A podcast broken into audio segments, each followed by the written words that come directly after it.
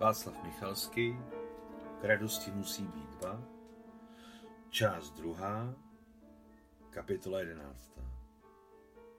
Když se pan Hadžibek dozvěděl, že hlavním stavitelem domu byla jmenována guvernérka Madame Nicole, nejdříve strachy ustrnul, pak po celém jeho těle prošla vlna horka a bankéř zčervenal z pocitu, že zjevně chytil štěstí za pačesy. Zdá se, že mu přišlo do ruky trumfové i všechna ostatní esa. Pan Hadžibek byl člověk vášnivý a fušoval do karet, takže se vyznal v tajemství hry. Mademoiselle Marie, je potřeba začít. Brzy budou deště, řekl pan Hadžibek Marie již následujícího dne. Mohu přivést architekta?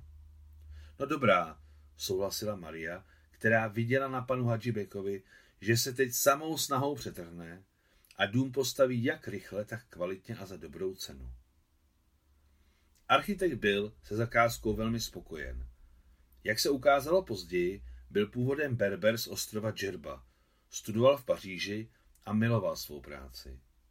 Byl pohublý, urostlý s výraznýma hnědýma očima, jako měla jeho soukmenovkyně Khadija, a dobře se s ním povídalo. Nemohl skrýt svou radost, když uviděl korpulentní Ulianu. Těší se závratnému úspěchu, s pousmáním poznamenala Maria, když architekt odjel. Arabové jednoduše ztrácejí dech, když tě spatří. Už toho nech, znejistila Uliana. Bydlo zůstane bydlem, z čeho ztrácí dech? Nemluv, někomu se líbíš. A navíc u mě nejsi bydlo, ale krásně rostlá statná ruská žena. Budeš to mít mraky ctitelů. Svých malých žen mají dostatek, tak se měj na pozoru. Dobře, zamumlala Uliana. Na tváři se jí objevily skvrny a podle toho, jak odvrátila sklopené černé oči, bylo jasné, že rozhovor o mužích ji pěkně rozrušuje. Před ani po chrabrém kozáckém Esaulovi nikoho neměla. Život neúprostně pokračoval a touha se v ní neočekávaně probudila již během noci v Nikolině domě, když byla na hranici mezi životem a smrtí. Tento pronikavý pocit se u ní náhle objevil jednou v noci, když blouznila a od té doby o sobě občas dávala vědět jako o něčem nebezpečném a velmi přitažlivém, jako vábivá propast, do které se tak chtělo spadnout. Monsieur Picard také neotálel, aby se objevil na stavební parcele a dal několik cených rad. Jemu se Uliana také zalíbila. O, mademoiselle Marie, vy máte tak rubencovskou sestřenici, gratuluji. Možná rubencovskou a možná Kustodievovu, odpověděla Maria. Měli jsme u nás výborného malíře Borise Kustodieva. Neznám ho, řekl Messie Picard. No samozřejmě, co vy o nás, o Rusech, víte. Sarkasticky se usmála Maria. Nastalo trapné ticho. Je, podívejte, letí jeřáby, vzrušeně zakřičela Ulia rusky.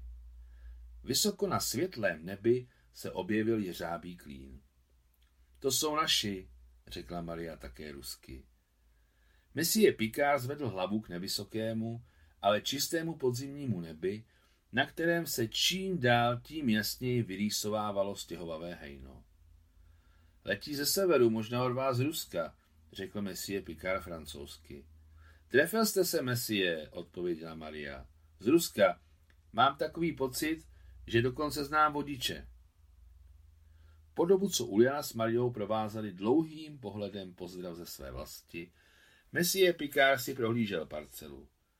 Nakonec zmizely jeřáby z dohledu a až tehdy si Messie Picard dovolil přerušit pauzu. E, podle mne parcela je vybrána výborně, ale... A tady Messie udělal deset užitečných rad, které pravidla dávali všichni. Mademoiselle Marie, skalní základ je potřeba odsekat o půl metru. Očistit ho od těch, kteří se usídlili v trhlinách a pórech. Děkuji, poděkovala vřele Maria. Nad tím jsme nepřemýšleli. Všem, kdo radil, obvykle říkala, že nad tím ještě nepřemýšleli a všem děkovala. Proč děláš pitonce? Zeptala se udiveně Ulia, když odešel Messie Picard. Vždyť si včera rozhodla, aby odsekali kámen 70 cm. No, jak ti to mám říct? Maria se zasmála. Jsem pověrčivý člověk, Ulko, a nechci nikoho dráždit. Náš společný dům musí začít parádně, v obecně dobré náladě a nic neobněkčí člověka tak, jako od srdce přijatá jeho rada. Možná, řekla Ulia. Ty to víš lépe. Sež hlavička. Objela Mariu okolo ramen a přitiskla ji k sobě. Ano, jsem hraběcího a tyrolnického původu, ale tady, v cizí zemi, nás nikdo nepotřebuje. Jak o sobě říká Nikol, jsme voříšci. Ona je guvernérka. No to je teď. Ale narodila se a vyrostla v chudobě. Co to říkáš? Podívala se Ulia. Hm, tak to je něco. Přesně tak se vyjádřila o tobě. Tak to je něco, ale francouzsky. Tak to je divné, řekla Ulia. Mnout si vysoké čelo. Divné. Život se tak zvlášť vyné.